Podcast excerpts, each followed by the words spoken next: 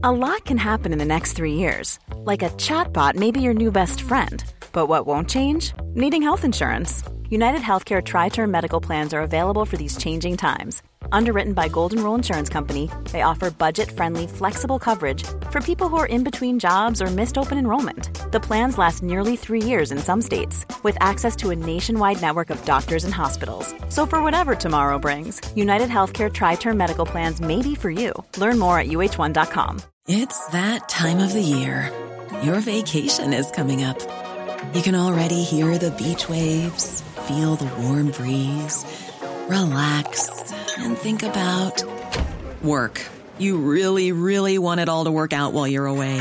Monday.com gives you and the team that peace of mind. When all work is on one platform and everyone's in sync, things just flow wherever you are. Tap the banner to go to Monday.com.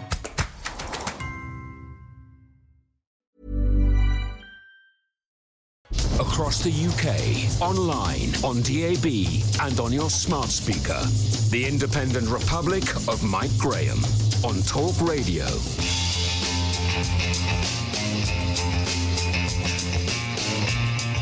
Good morning and welcome to the Independent Republic of Mike Graham right here on Talk Radio. It's looking very foggy out there, and I'm not just talking about my view of the London skyline because the gloom actually is lifting uh, as I stare out uh, over the top of the top of uh, Tower Bridge and the, the, Tower of London. Uh, but there is a distinct lack of clarity coming out of Downing Street. In fact, you might say the tier lockdown policies are about as clear as mud. Just imagine a scenario in one city alone, and that is Liverpool, right? Cases of coronavirus start to rise significantly around September the 13th. Coincidentally, just as students begin to return to university and freshers arrive in the city for the first time. Local lockdown is imposed a week later and cases rise even more quickly, suggesting that the lockdown isn't working. By October the 4th, Cases have quadrupled to over 500 a day, and a tougher local lockdown is imposed, but that is already the peak, and the numbers are already falling. By November the 1st, the number of cases is back to pre lockdown levels, and that ladies and gentlemen, is when the mass testing trial begins, and after a tiny rise,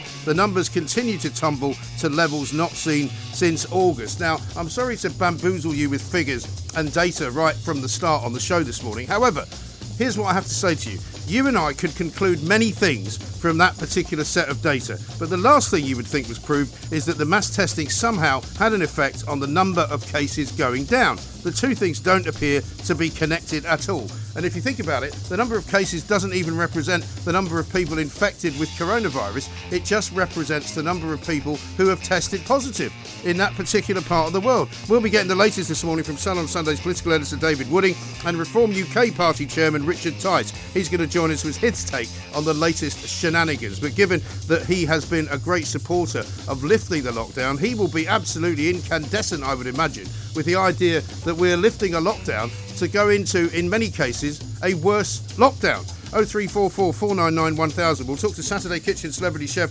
Cyrus Todiwala about how his business is coping with the current situation. Comedian Dominic Holland is going to join us as well. He's got a new book out for Christmas aimed at cheering us all up. And Simon Calder will bring us the very latest on how on earth we're actually going to get anywhere next month. Depending on where you want to go, it's going to be very, very difficult indeed. 0344 499 1000. Plus, Olivia Utley joins us with her take on the week. Kevin O'Sullivan uh, is here with news on three big shows coming this weekend and it's Friday. So it's time for the Perrior Awards, an homage to another record-breaking week with producer uh, Marta Malagon. You're listening to me, Mike Graham, on the fastest-growing radio station on the planet.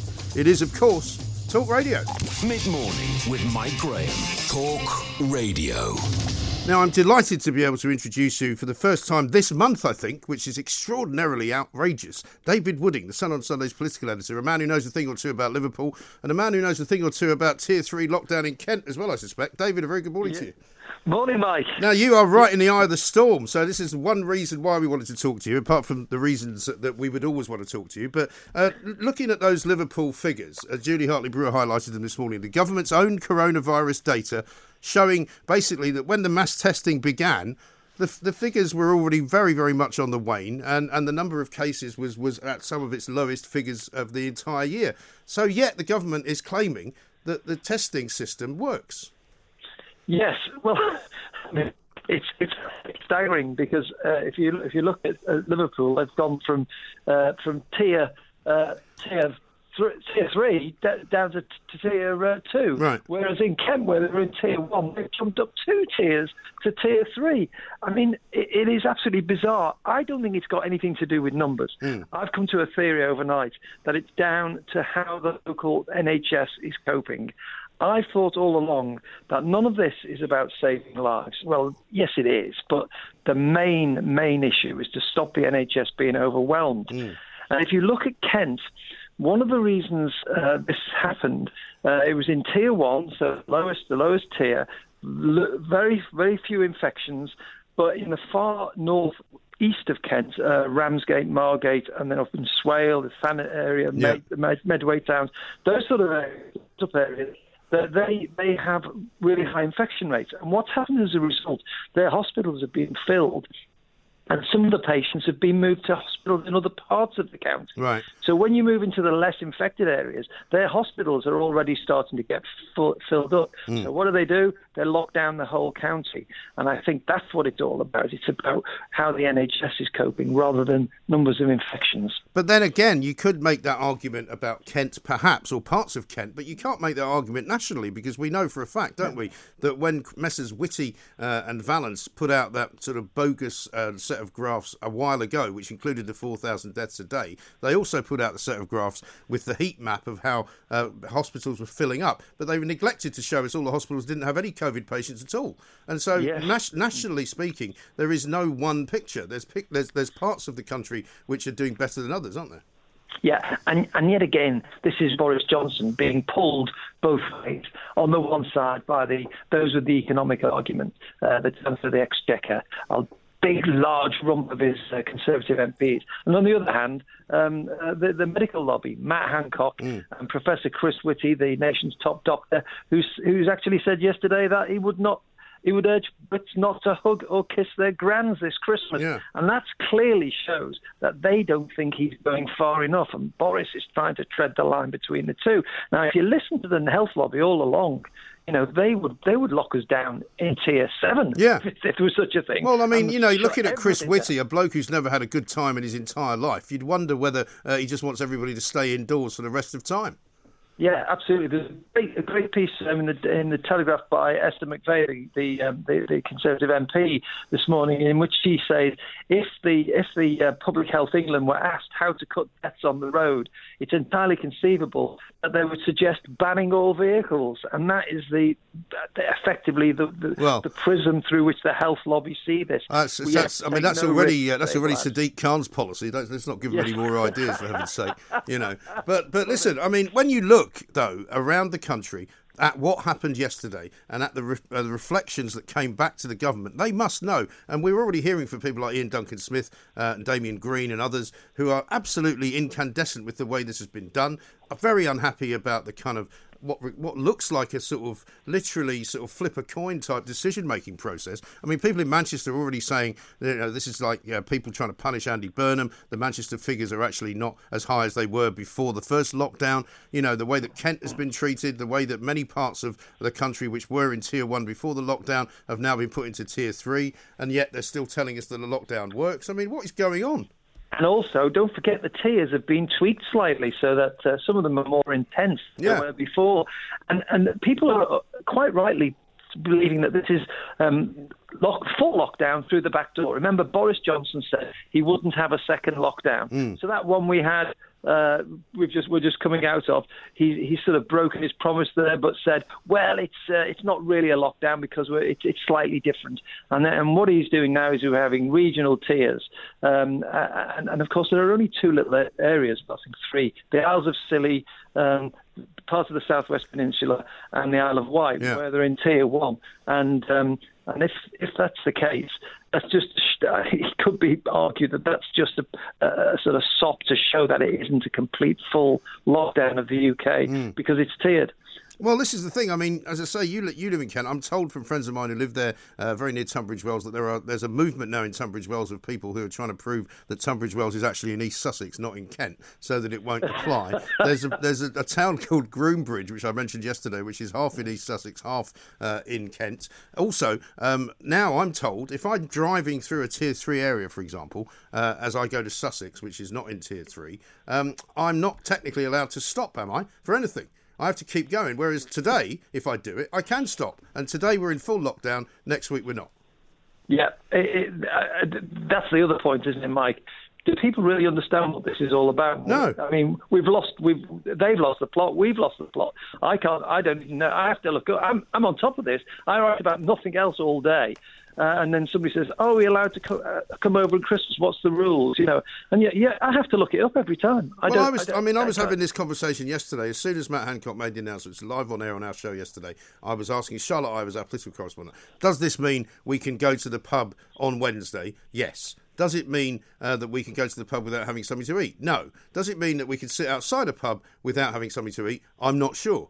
Does it mean I can go for a business meeting? And if I do go for a business meeting, do I have to eat? Nobody knows. Yes, and if you ever see uh, the press conferences uh, when the minister is asked a question on what it means by a member of the public, you can see him looking both ways to, to, to, to his advice. Well, it's so become the old how much is, it's become the old how much is a pint of milk question, isn't it? Yeah, absolutely. It's, it's, it's, I don't think I don't think anybody really knows what this is all about, and it's so complicated. Uh, I mean, having said that, let's let's stop lift the gloom a little bit.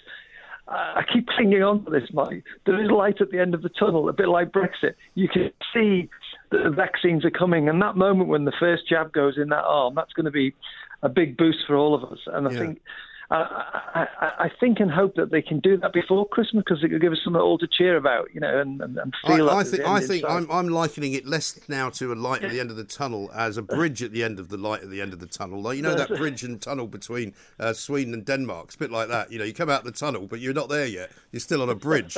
You know, and I think that's what's going on. But could it be? Could it be though that Downing Street is more convinced about giving jobs to people that used to serve pints to Matt Hancock? Uh, and uh, used to play tennis with the Prime Minister. Oh yeah, well, I mean, there's there's all. yes, let's not let's not go into that one.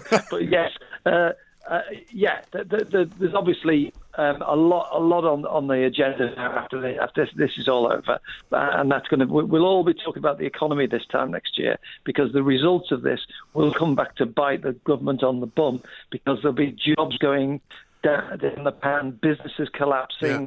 the economy going down, huge debt, taxes going up, um, services being cut. And the problem for Boris Johnson is going to be in long term. In, in a couple of years' time, we have forgotten about this. But you can see Keir Starmer standing there at the dispatch box saying, This government's driven us into unemployment. Okay, he thought him, he didn't deal with this complex situation. But nevertheless, he can use this flog the government uh, and, and, and, and, and, win votes because people will have gone through all this and they'll be going through a, a massive recession with jobs. Uh, well, I think the big problem here for both the Tories and the Labour Party is that there's an awful lot of polls going on at the moment in which people are saying, actually, we're sick to death of regular politics. We're sick to death of these party yes. politicians who don't seem to understand the sense that's going on in the rest of the country. Forget about the people who voted for Brexit, but you're now damaging, you know, heartland Tory voters. I had a guy on yesterday from um, from Derbyshire who's got five pubs in Derbyshire none of which can be reopened at the moment because they're all in tier three, some in Stafford. He employs 250 people, begging for help from the government because he's getting some furlough money, but this time around he has to pay the national insurance for 250 people. That's a lot of money when you don't necessarily have it coming in. Yeah, no, absolutely. And the nighttime industries, you know, the, the, the clubs, let's not forget about them. They've been shut down completely all along. Um, and some of those clubs will never open again come uh, come Christmas. No. It's a busy time of year. Um, uh, they're still been paying rent. They'll have run into arrears on their rent. They've already laid off half of their staff. Um, you know, how can they come back again? Mm. And, uh, and, and you know, we, have got another six list before we before we come out of yeah. the woods. But listen, thank you very much for joining us, David Wooding, political editor at the Sun on Sunday. Here's the bottom line, right? Uh, we're going into a Christmas period, which supposedly is going to be good for business. We've got Black Friday on the go, which is supposedly good for business. I don't know about you. Uh, I'm not buying anything on Black Friday. I don't think it's a really a thing this year. You could tell me differently, of course, if you wish. But but the end, in the end result, uh, is that we will be hurtling into Christmas. A lot of people won't know whether they can have a business open at Christmas. A lot of people won't know what they can do at Christmas. They won't know where they can go at Christmas. The Independent Republic of Mike Graham on Talk Radio. Let's talk to Richard Tice, chairman of the Reform UK Party, businessman, of course, a man uh, who has been thoroughly against this lockdown policy since the beginning. Richard, a very good morning to you. Good morning to you, Mike. How you doing? Yeah, very well indeed. I mean, there's a lot of anger in the country this morning, Richard. I mean, we picked up a bit of it yesterday afternoon, uh, but as more and more people have realised that, you know, um, the government is literally standing on the head of a pin and not realising it's about to burst the balloon and they're all going to fall into the water. I don't know why I'm using a kind of it's a knockout analogy, but that's how it feels. You know, they don't seem to realise that nobody's believing a word of it it, it, it's quite unbelievable. I mean, it really is. I am absolutely steaming from every sinew of my body with with frustration, with incandescent anger at what this government is doing to this country. They're not running the country; they are literally ruining the country. Mm. And you know, I had a nervousness that the government would do this, that they would uh, basically keep us in lockdown, but pretend it was called something else. Um, and yeah, essentially, they've moved almost the whole country upwards into a tighter level of lockdown uh, than was previously the case under the previous tiers. You know, as far as we're concerned at Reform UK, the whole country should either be in tier zero or tier one. Mm. And the proof of the pudding, uh, Mike, is the data. And it's always good to focus on the data. The government doesn't seem very good on that. Um, look at the data coming out of Liverpool. And as Julia was uh, was highlighting earlier, mm when she completely skewered uh, the Housing Secretary, Robert Jenrick. Um, the Liverpool cases data started to fall in October. And then when Liverpool started testing with the new rapid lateral flow test on the 6th of November, over the next two weeks, uh, the, the, the, cases there plummeted per 100,000 by over 50%. And know, what that's actually showing is that I think the whole country is being misled based on false data from these the, the government standard PCR tests, where I think there's huge contamination in the laboratories where they're processed. Um, and the new lateral flow test is, is producing results just one fifth of the positives, just mm. one in five of the positives that you are seeing from the government's PCR test in the same community in Liverpool. So you've got a direct comparison there using two different types of tests. And what it's showing is that the government standard test they're using all over the country, I think, is wholly inaccurate can't be trusted. And all of what's going on is based on dodgy, false, incorrect data. And the question is, and we need to establish this soon, and I'm working hard on this. The question is, who in government truly knows what is going on? Do they, do they know this and they're covering it up, or are they so incompetent, so negligent but they just don't know it. Yeah, I think it's an extremely important question, and it's one of the many questions that have never been answered throughout this whole situation because we've now got, you know, evidence to suggest that um, there are loads of people doing business with the government, um, which I have no objection to people doing business with the government at all, uh, but they don't seem to know what they're doing either. You know, the idea that, uh, I mean, you're a businessman, the idea that Boris Johnson gets up and says, well, look, we had to pay through the nose for all this stuff back in March because we didn't know how much of it we would need. I mean, can you imagine employing a manager in a business that you were running who said to you, look, I'm terribly sorry I've bankrupted your business, but, you know, I had to get this stuff in because you told me to, and so I just gave this guy whatever money he asked for. I mean, hello, the, the place is so inefficient that I'm, I, I mean, I can believe that they're that inefficient and that useless. I, I, think you know the, the, truth will out about the, the, the cronyism. You know, basically, if you were a mate of an MP or a minister, you had a much much higher chance of getting a contract uh, for supplying PPE, even if you'd never supplied a single uh, item of PPE ever before in your life, even if you didn't know how to spell the word, let alone the specification of the stuff. Um, so I think the cronyism and potential corruption uh, has been huge, and I think the incompetence of the civil service has been highlighted because you know it turns out you know what they should have done is they should have They should have put in some some maximum profit margins. They should have put in some some penalty clauses, some performance clauses, some proper metrics. They haven't done any of that. And of course, the biggest contract of all, we understand where they haven't done that, is the test and trace contract with Serco, multi-billion pounds, um, a complete failure. And instead of changing it or firing them or, or moving the test and trace system locally into the public health authorities that many people have been calling for, no, no, no, they just extend the cost by another 10 billion from 12 billion to 22. So you know, if it's not working, don't um, you know, don't try and sort it out. No, no, just just throw more money at the problem. I mean, it's utterly incompetent and a disgraceful way to look after taxpayers' cash, our hard-earned, our hard-earned money. money. Yeah, and the thing I find even more extraordinary was after that ridiculous press conference yesterday, or during it, um, when people like Laura Kuenssberg ask questions. They don't ask questions based upon the fact that what they've just been told could be complete rubbish. They base it on the fact that what they've just been told is all true. And they start asking these ludicrous questions like, well, you know, how important will it be for the people in tier two to do what you've asked them to do in order not to go into tier three? And it's like this sort of mass um, buy in that some people in this country are doing. But I think the numbers of people like you and I who are not buying it are getting bigger. Yeah, I think they are. There's no question. You know, you can just look from social media.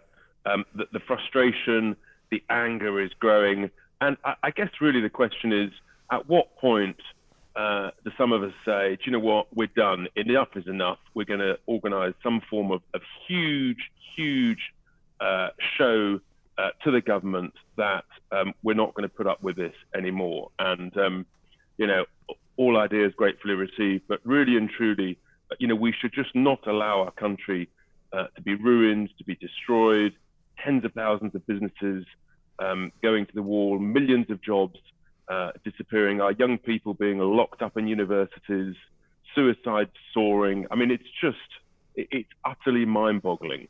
And, and the sooner that we can force, uh, force change, um, and have a real show of, of discontent, the better. I mean, I wonder whether the May elections are going to provide that for you, Richard. I know that you guys are working on um, putting candidates up for Reform UK. I mean, could the May elections end up becoming a kind of referendum on this government? Well, I, I certainly hope they will. That's assuming they go ahead. Um, believe it or not, Mike. Well, actually, um, they'll probably bill... can- if they think they're going to get defeated massively, they'll probably cancel them, right? Seriously, don't joke, Mike. Um, there is a bill in the Scottish Parliament, giving the to give the Scottish ministers the unique discretion at their own uh, discretion um, to delay the elections up there. I'm told there's a bill similarly uh, going to the Welsh Assembly. Um, so, you know, the May elections, uh, they, they, must take place, in my view, no question at all. And yeah, we're very focused on that. We've got lots and lots of people applying across the board. Um, I hope many of your listeners, you know, if they feel energized, um, you know, go to our website, please apply. That is the first, uh, you know, demonstration at the ballot box where people can show their discontent, not only with this Conservative government, but with the supine, sheep-like Labour Party uh, that just follows mm. on uh, behind um, and says, oh, you know, actually, maybe you should lock down a bit further. Maybe we should put a few more hundred thousand people out of their jobs. Maybe we should just draw a few more thousand businesses.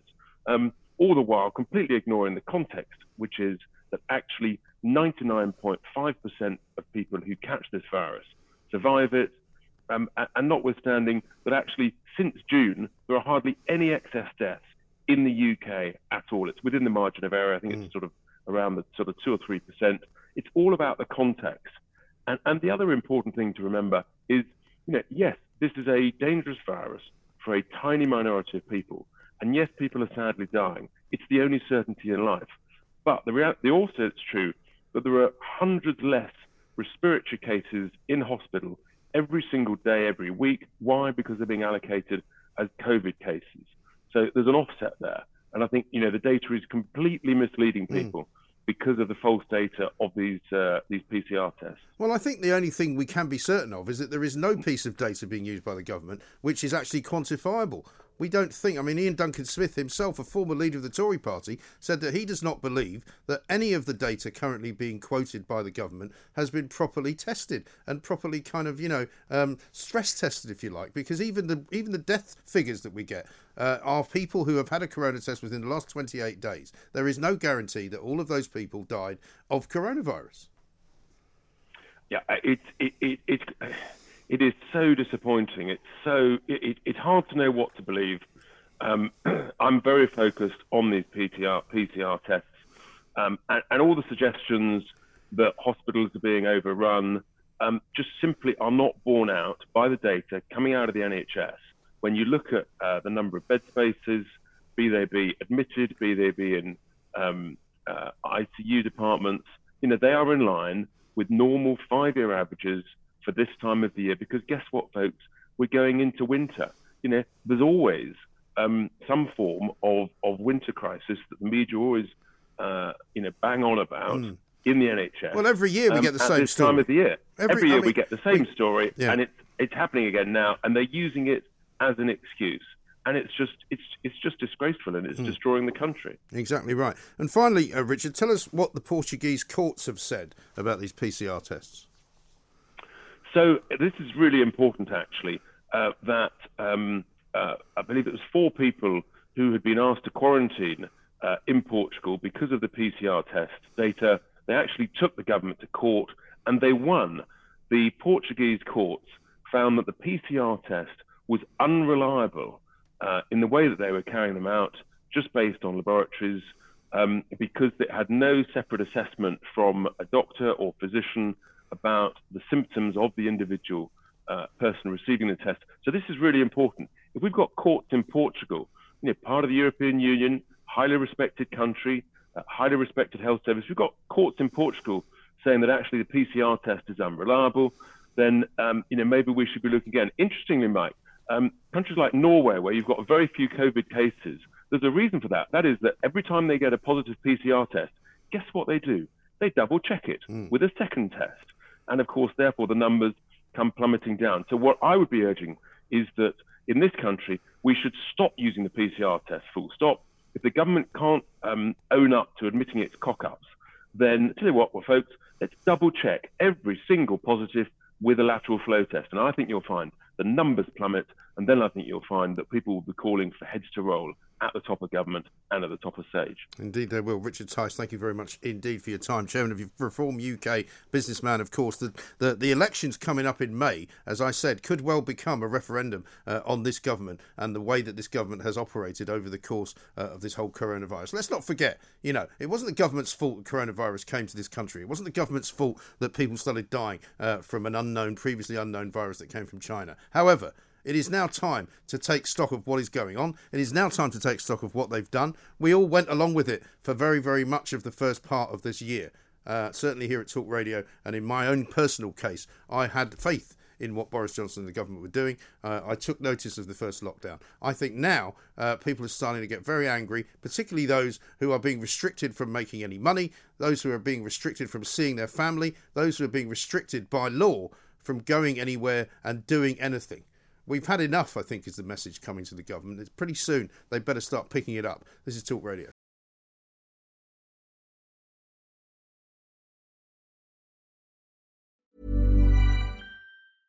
A lot can happen in the next three years. Like a chatbot may be your new best friend. But what won't change? Needing health insurance. United Healthcare Tri Term Medical Plans are available for these changing times Underwritten by Golden Rule Insurance Company, they offer budget-friendly, flexible coverage for people who are in between jobs or missed open enrollment. The plans last nearly three years in some states, with access to a nationwide network of doctors and hospitals. So for whatever tomorrow brings, United Healthcare Tri-Term Medical Plans may be for you. Learn more at uh1.com. It's that time of the year.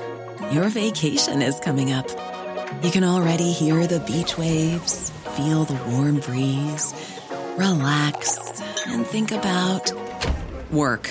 You really, really want it all to work out while you're away. Monday.com gives you and the team that peace of mind. When all work is on one platform and everyone's in sync, things just flow wherever you are. Tap the banner to go to Monday.com.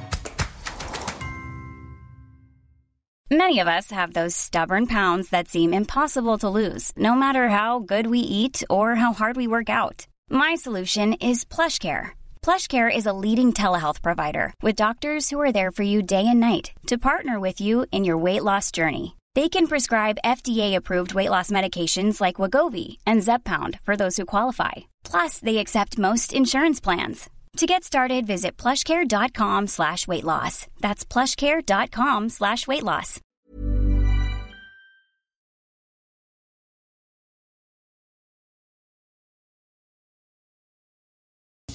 Mid morning with Mike Graham. Talk Radio.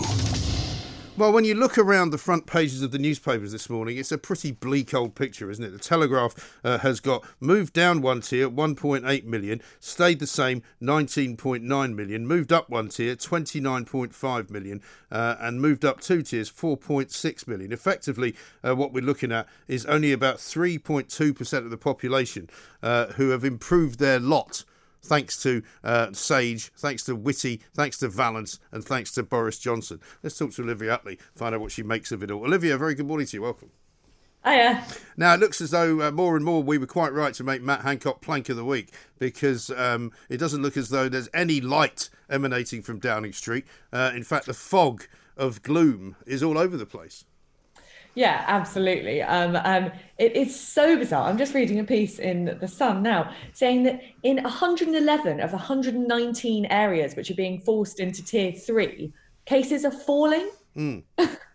so, literally, there's this tiny little bit of East Sussex where apparently cases are on the rise.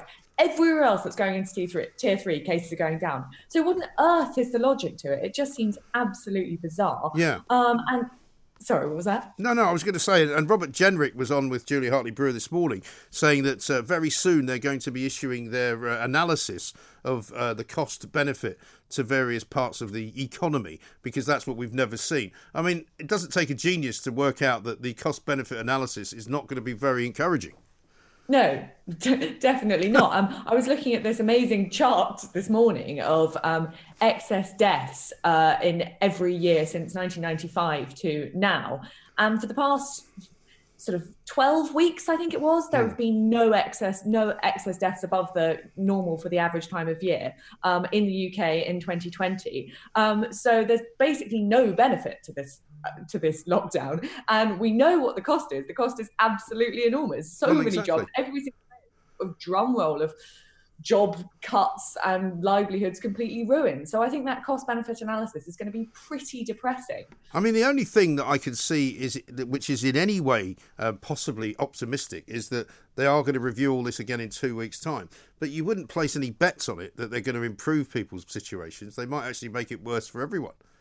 Yeah, I really don't have much, sorry to be depressing, but I don't have much faith in that at all. So reviews every two weeks, but Boris has already said uh, expect to be in it for the long haul and basically reading between the lines, this is going to last until March. And that ridiculous thing he said, where, where he said, uh, your tier is not your destiny, sounded like a 10 year old playing some sort of game in the Yeah. playground. Well, do you know what it made me Oh. think of? It made me think of going back to the future, uh, where you know um, McFly is trying to teach his dad how to say something about destiny, and he ends up saying density.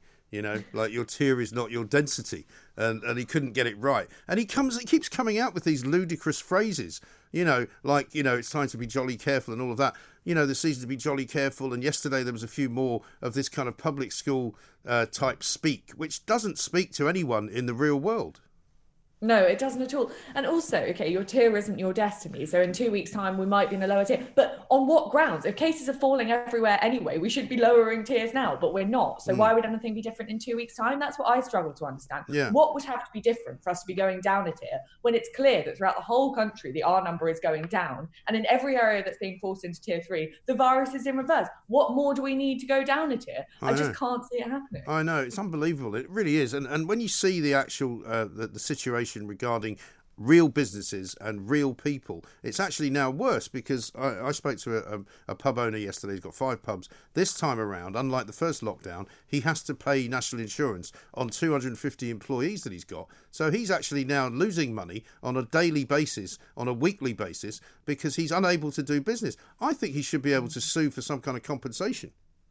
I agree. And I mean, I think particularly in tier two areas, there's a big problem because, yes, people are allowed to go out to a restaurant, but they're only allowed to go with their family members. Right. So, I mean, who really wants to do that? You're stuck inside with your family members Right. all the time, maybe the odd dinner, but you go out to meet your friends for a meal. And if you're not allowed to do that, then yes, technically the business is allowed to do business, but it won't really do any business Right. and it won't be properly compensated for that. So it's really horribly unfair. It's also putting the restaurants in a really difficult situation Yeah. because if in tier two, uh, two people from not the same household are found socializing indoors, it's the pub or restaurant that gets in trouble for housing them. Mm. Now, how on earth are restaurateurs supposed to prove that you know I'll go into pubs and restaurants with my friend and say yeah I live with her. Um, uh, clearly, that's surely what everyone's going to do, and it's completely unenforceable. But that's right, and I think most sensible um, people who own restaurants and own bars are simply asking the question, and whether you answer it truthfully or not is not really their position. Uh, that's down to you. So that's the ridiculous issue here, because again, at Christmas time, I'm told if you are in a tier three at Christmas,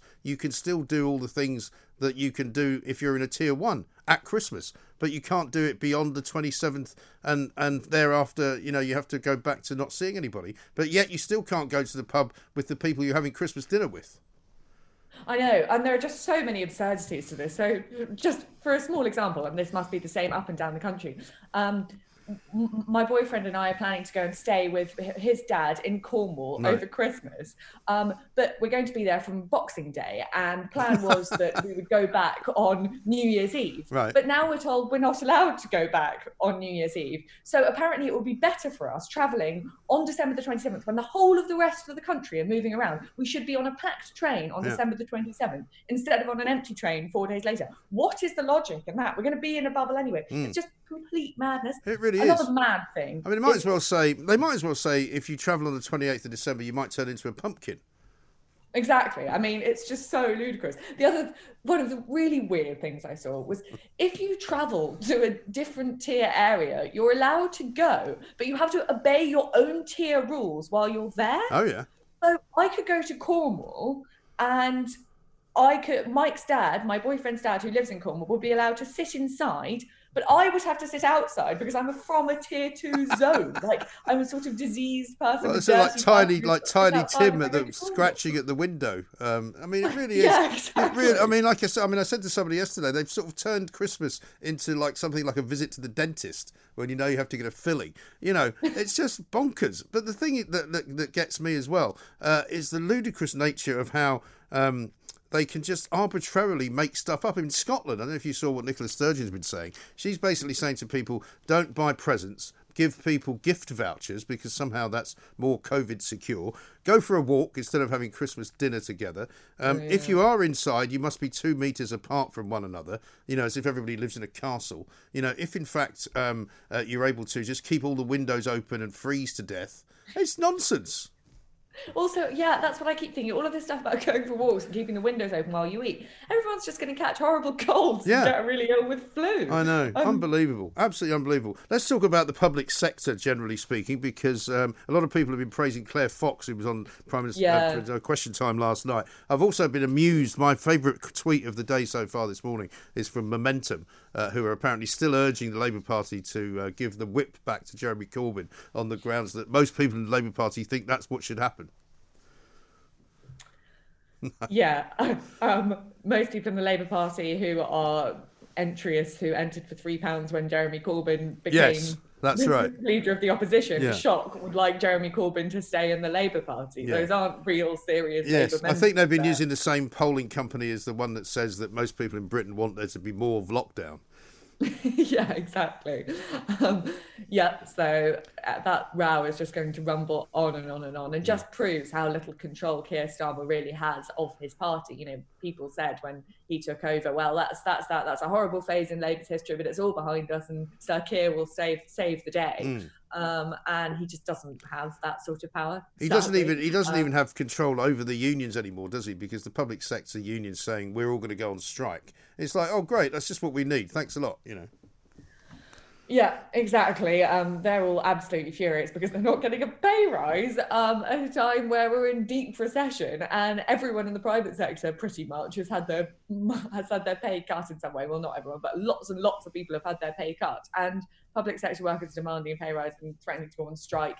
Um, it's all quite alarming. And yeah, as you mentioned, Claire Fox there, her thing on Question Time was really good, saying pointing out that it's not only public sector workers who've been heroes during the coronavirus mm. pandemic private sector workers too. I mean, think for example of Big Pharma. No one likes to praise Big Pharma, but Big Pharma's come through with this vaccine. Those are private companies. Aren't yeah. those heroes? Um, what about journalists who've yeah. been reporting all this? well, I don't think you're um, going to win. I don't think you're going to win any favours for journalists. But what about supermarket workers who are all working in the private sector? Exactly. I mean, anyone who's selling anything which has been really, really useful during the pandemic. Anyone who's, I mean, serious broadcast journalists who've been who've been telling the story, what's going on, who've been investigating the government. That's surely important. It's not just public sector workers who've been heroes. No, um, but it's so also it takes us back as well to this this very annoying kind of um, you know NHS sainted NHS um, um, sort of pandemic narrative that we get. That you know here we are another winter, another crisis, another shortage of beds, another shortage of, of facilities. You know we get this every single year, so it's no different now that we're being told coronavirus is going to make it difficult for the NHS because every winter we get the same story.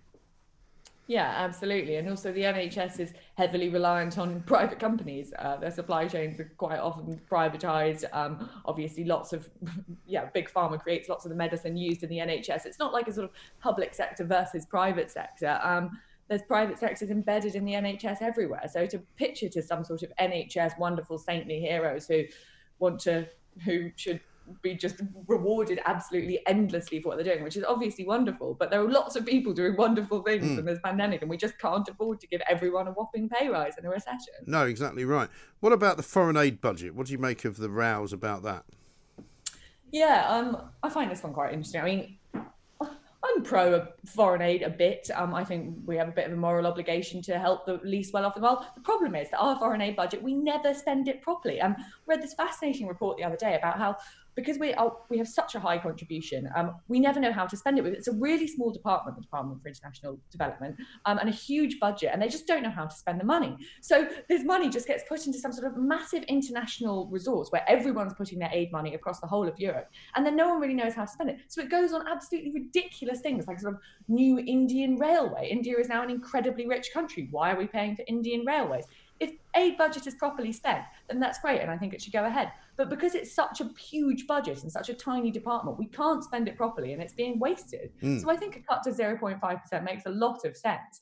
Um, and yeah, it's interesting to see. The Well, it is. It's like many government uh, budgets, isn't it? You know, government budgets, which I'm, I talked about earlier on today with Richard Tice. You know, when they when they made this ridiculous argument that well, we spent all this money in March because we had to buy all this equipment, some of which wasn't actually of any use to us, but because we needed it, we just gave everyone as much money as they asked for. You know, that's not the way you do business. You don't just go, "How much do you want?" You know, it's like you walk outside of the Albert Hall and they say, "How much do you want to pay for an Eric Clapton ticket?" And the guy goes, 2,000 quid. You don't go, "You're right then." You just say, well, I'll give you 200 for it and see how you go, you know. But the, but the government, when they deal with our money, and I love the fact that Rishi Sunak makes out like it's all his money. It's not his money, it's our money. being generous. I know, and I, I'm also so sick of this argument, which I keep on hearing, which is, well, we spaffed a load of money in April, so we may as well keep doing it now. Hmm. Uh, no, we wasted loads of money in April, so we should be much more careful Right. now. Or how about we Um, shouldn't have wasted the money in April in the first place? Yeah, absolutely. It's not, well, we've wasted loads of money, so let's waste some more. Mm. Uh, no. So, on the whole, I think Rishi Sunak's measures in the budget, I mean, obviously, we're still being far too generous, really, but I think the places that he's cut make quite a lot of sense. Um, public sector free pay freeze makes Mm. sense when the whole of the country is having a pay freeze and lots of people having a pay cut. Mm. Um, a small cut to our foreign aid budget in a time of crisis for this country makes a lot of sense. So I think they're good moves, but they're probably not Yeah. And also, I think sometimes you can judge uh, the strength of an argument by the people that are making it. And when you see people like David Cameron and John Major banging on about something, you realise that we're probably doing the right thing. yeah, that's a good way of looking at it. Olivia, thanks very much indeed. Hope you have a good weekend. Olivia Utley, uh, who's not allowed inside uh, at Christmas, which will be a bit, in, uh, bit inconvenient for her. So you better get yourself a couple of warm coats uh, and some very, very big boots, I think. Isn't this ridiculous what we're being told we can and cannot do? It is absolutely time, I think, uh, to call out this madness, isn't it? Mid morning with Mike Graham. Talk Radio. Now, let us say a very, very good afternoon to Mr. Simon Calder, uh, travel editor of The Independent, at a time when travel is not that easy to do. Simon, a very good afternoon to you. Uh, good afternoon, Mike. I'm speaking to you from Victoria Coach Station uh, Tremendous. in central London. Um, it says proudly serving Great Britain and the continent since 1932. I thought for a moment that was you, but no, it is Victoria Coach Station. Wonderful 1930s building, and actually one of the few places this coming Christmas where you can be fairly sure if you're one of the um, uh, 19 million British people who don't have access to uh, a car that you'll be able to travel pretty much any day of the year. Listen, you've you taken uh, you've taken me back to the, my youth, Simon, because you're right to say that we do reach all parts of Europe and beyond, but actually we reach even further than that uh, into all manner of uh, dark places that uh, even you would never consider going. But uh, I took one of my very first ever trips as a young adult male with a girlfriend uh, to Torquay from that very national Wow. coach station, a bus trip to Torquay. What could be better? Well, the nation's females, Mike, are just wishing they were there Well- rather than your lucky, lucky girlfriend Indeed, at the time. indeed, absolutely. Anyway, that's enough of my private life. Let's get on with uh, what's going on now. Um, Yeah. I, I've spotted a couple of holes, uh, as I'm sure you have, in the government's uh, travel plans over Christmas. Because I did hear you earlier in the week telling Julia Hartley Brewer that, of course, it's all very well saying you can only travel between the 22nd or the 23rd and the 27th, but there's at least two of those days where there's not much public transport anyway. Uh, it- almost none, almost none. Um, yeah, so uh, it's uh, crucially, it's Northern Ireland gets um, the extra day bolted on each end, 22nd and 28th for Right. travel. But England, Wales, and Scotland, though, you are firmly stuck to the 23rd to the 27th. And of those days, no trains at all anywhere on Christmas Day, and hardly any on uh, Boxing Day. There's exactly one long distance train on um, uh, Boxing Day, 26th of December. That's going to take you from Marylebone to Birmingham and back, and that's it. Every everything else, um, well, just approaching uh, Victoria Railway Station. Yeah, that will be open just for the Gatwick Express every half hour. Uh, the Heathrow Express is running. Few station, uh, few trains around Glasgow are going to be running, but that's your lot. But I mean, you say there's on- a train. You say there's a train running to Birmingham, but if Birmingham remains in tier three, you're not supposed to go there anyway, are you? all bets are off from the 27th, 23rd to the 27th, Mike. We have this bizarre situation, and I must say, I've been so pleased to hear during your programme this morning how positive everybody is feeling about English lockdown ending and the tier system beginning.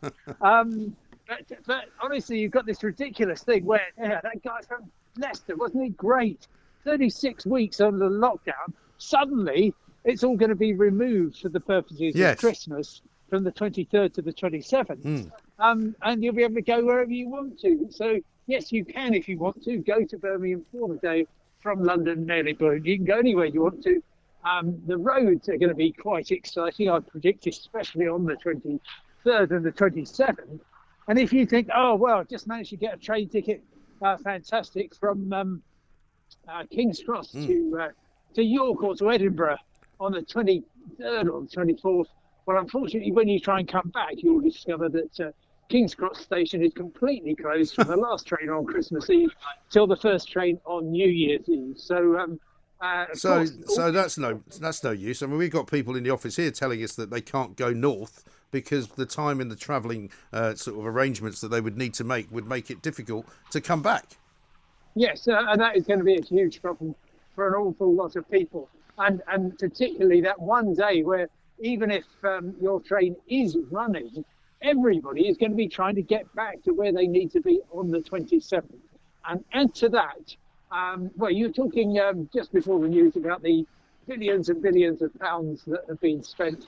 Um, well, 10 billion of those has been spent on running empty trains for the past uh, uh, eight months or so. And unfortunately, we're now at the stage where we actually need all the trains we can get. Uh, they're, da- they're doing lots of social distancing, more or less halving the um, uh, capacity of the trains. And you you will recall, Mike, um, in the olden days, um, if you had a, an open ticket for your train, you could always pile on. You Yeah. might have to stand all the way from London to Newcastle, but you knew you'd get there. Well, that's not going to apply anymore. So, are they actually going to stop people from getting on trains even if they've been able to buy a ticket? Then, well, you won't be able to get a. Uh, you, you're going to have to have a reservation for every every long distance journey, Right. and um, it's going to be quite quite tricky. I'm afraid they do this in France. Bizarrely, I've been to uh, various stations in provincial France close to Christmas, and they'll say, um, uh, "Je suis désolé, um, pas de train, uh, uh, uh, janvier. No trains until the first of January. There simply aren't any seats available. But it's not something that the Brits have ever done No. until now. So um, I'm afraid that's not going to be great. No, I've, I've, I've, like you, been on trains in other parts of the world. In America, for example, Thanksgiving weekend, which is what we're in right now. I mean, uh, I've, I've, I've been on trains which have been so packed out. Um, going up and down the sort of East Coast corridor um, because people just refuse to be told they can't get on. Yeah, well, don't try that at any on any uh, long distance train this uh, uh, this Christmas. I'm afraid. Um, on the roads, 23rd, uh, 27th are going to be the key dates. If you can possibly go on Christmas Day, I think, as with most Christmas days, that's not going to be too bad. Mm. Um, and uh, of course, uh, you can fly domestically within the UK, but prices are going through the roof. Well, I was going to mention uh, car hire to you as well because I'm told that the, yes. the car hire companies have already started ramping up their uh, their daily sort of rates. Yeah, sure. And look, I don't actually blame them. Um, because they've had an absolutely terrible year, mm. as have, of course, the airlines, the railway uh, companies, the bus companies, and so on, hotels, holiday firms. Um, and all they're doing is they're reflecting a very, very strong demand, partly actually from people who are thinking, I think wrongly, oh, I don't want to go on a train, don't want to be near any people. Yeah. Um, let's rent a car. And so, you know, the minimum premium we're going to be paying over Christmas is uh, uh, 50%, but I'm seeing some rates increasing twice, three, four times as much as uh, as much as they normally are. So, mm. yeah, it's um, it, it's going to be tough for everybody. And underlying this, the question you need to ask is: Is your journey really necessary? Yeah. Um, and if it is, then you have to decide. Well, is it even possible? Because uh, yeah, but I mean, surely, will... surely, and I know you not might not be able to answer this, and it may change between now and Christmas. But I mean, if you're, for example, going up to I don't know Yorkshire to see your parents, right, and you go up there uh, quite legitimately before Christmas, um, but you want to come back on the 28th because of, circumstances have meant that that's the case. Surely it's essential for you to travel back on the 28th, regardless of the fact that the government says you're not supposed to be.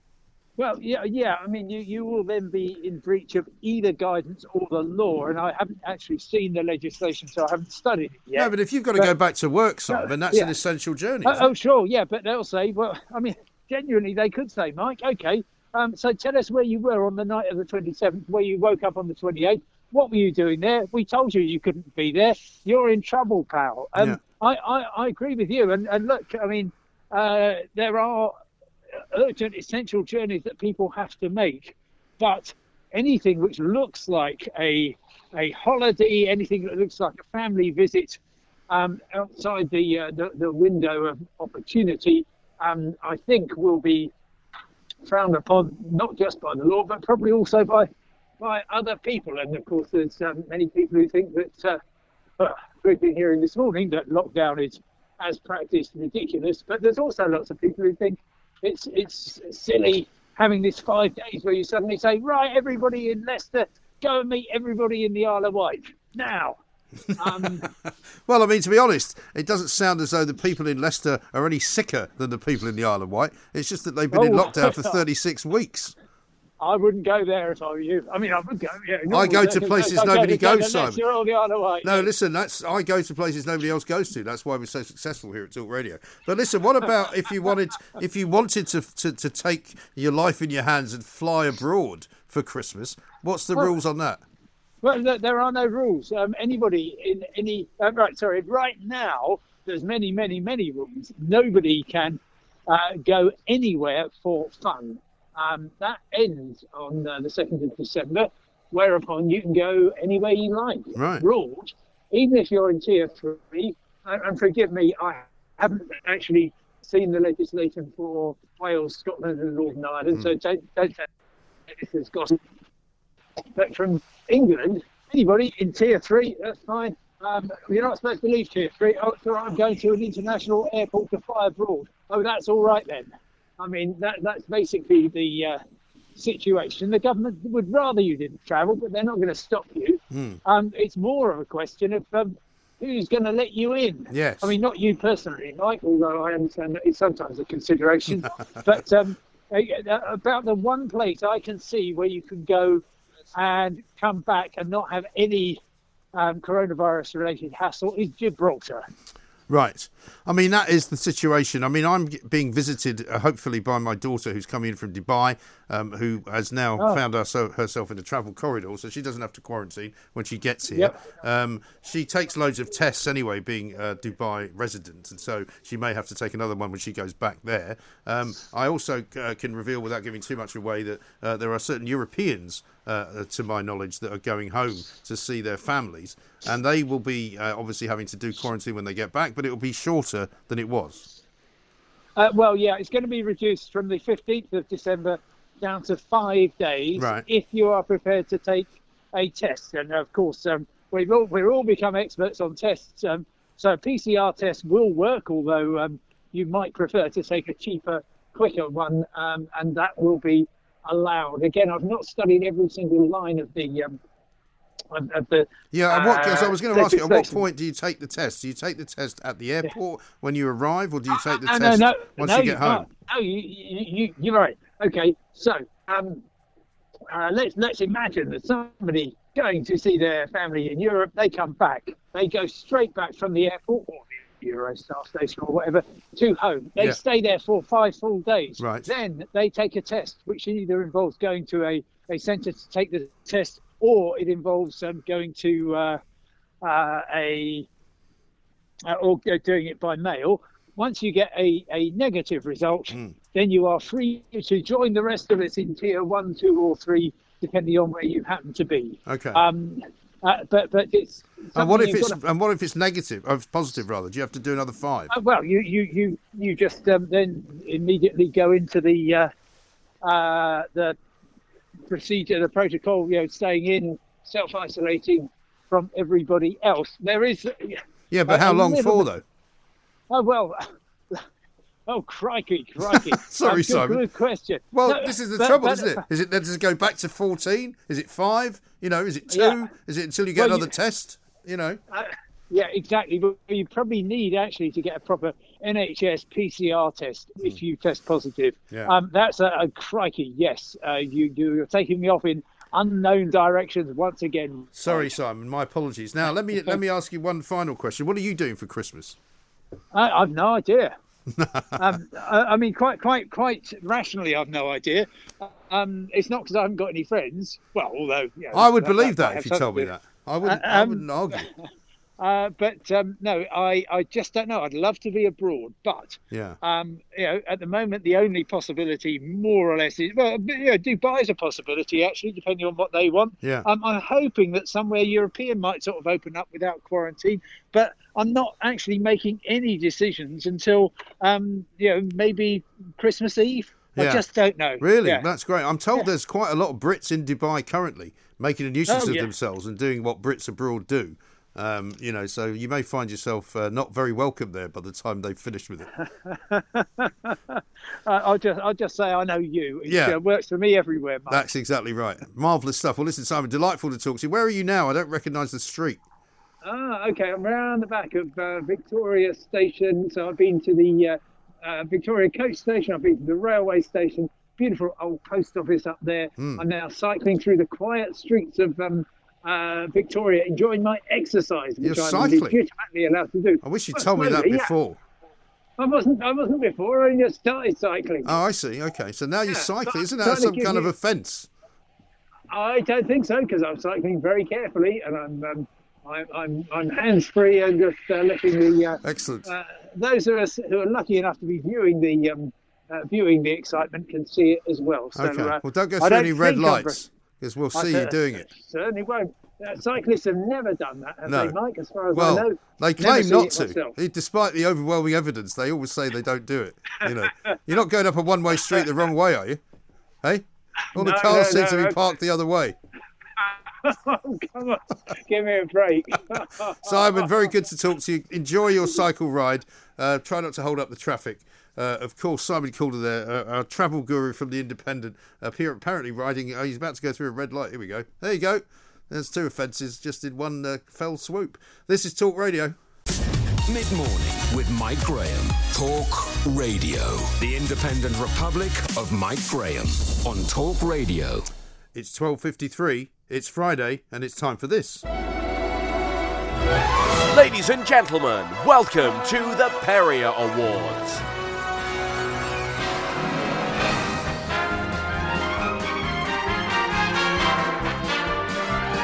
Oh, now we've got full compliance. We can go ahead now. It wasn't there at the beginning, but uh, slightly later than advertised. I apologise for uh, keeping you. That's okay. Where was the producer? Well, why I mean, was why were they not stopping you? Nobody told me to, to, to wind it up, so you know. Terrible, terrible I was, production. I was without leadership. in Get them one. all fired. That's what I say. Indeed. Anyway, good afternoon and welcome Thank to you. a very express edition of the Perrior Awards. Absolutely right. This is where we look back over the past week of the so-called So-called. Independent Republic of Mike Graham on Yes. Talk Radio and choose some of our favourite moments. Yes. Tradition says first Perry goes to you. Thank you. It's the impression of the week. This time, Ian Blackford. Can we not have twenty pounds for every man, woman, and child in Scotland? that's actually that's actually him. It's actually yeah, no, it's definitely it's it's from PMQs actually. he, he I always lied. asks for money. I don't know why. Well, bless some people just do that, They don't do. they? You know, Thank maybe you. they get lucky. Friend of the show and restaurateur James Chiaverini joined us early in the week, and he delivered the analogy of the week. I mean, it is absolutely, it's, it's a hurricane of devastation. It's unleashing the dogs of war onto every small business in the capital. It makes no sense whatsoever. We spent the last 11 months, more or less, keeping the wolf away from the door. Hmm. And Piers, Boris may as well just invite the wolf in to have dinner at our table and Yeah. just say, Here's this, my friend, come on, Wolfie, Right. do your worst with everybody's business. Wolfie. Funnily enough, I'm going to his place next week. Yes, are you? Yes. I heard it's opening again. I'm gonna have to do a It is. a little. It's back in business. Oh, I can't wait to go out for dinner. I, I tell know, now. I know. wait. Just like bowl of pasta and a glass of wine. Yeah, nothing extravagant. No, but no, also, but to keep them in business, these guys need no, business. obviously, You know. obviously, 100%. Mm. Uh, caller John in County Durham wins one of my favourite Perry categories is the noisy dog of the week. Mike, um, we're spending billions and billions of pounds. You have to excuse my dog. It's a We're very noisy dog. and. It was a noisy dog. It dog. was a very noisy Yeah, dog. I wonder if it was like a puppy or howling. something. Yes. Maybe it was the wolf at the door. You never know. You never know. You never know. It's all connected here, It is. as you know. Uh, Speaker Lindsay Hoyle. Mm. Last week, he won his first Perry Award for telling the Prime Minister off uh, during PMQs. Yes. And this week, he wins yet again for the sassy moment of the week. Does he support uh, his continue, the Right Honourable Member uh, for Islington North, continued membership of the Labour Party? Yes or no? Why doesn't he answer that question? I think I'll just answer the fact that it actually is Prime Minister's questions, not Leader of the Opposition questions. Maybe there's another show in that. Uh, That's Leader what of the I think. opposition's questions. That's what I think. Yeah. Why are you always wearing a blue suit? Would be my question. Maybe maybe he's like you know like Bill Gates and Mark Zuckerberg that they all wear the same clothes Shouldn't he wear day. a red suit, by the way, That is very true, but a red suit would be like like a clown, it'd be like very Christmassy, wouldn't it? or like a clown, well, yeah, that as which well. he's obviously not. No, It's I'm, too I'm- I'm, not here to comment on that. He's No. very forensic, though. I've heard. Yeah, I've maybe you should wear a gown and a wig. you should turn up one day like that. Kimono. No, that's another story. uh, now back to the government for Yes. the fail of the week. There is now a website which is up, uh, which we'll uh, put out for you on uh, Twitter, which you can go to uh, and check what your uh, postcode is and what your postcode says about the status that you will be in. Unfortunately, uh, however, if you do it now, uh, you won't be able to find out because it's down.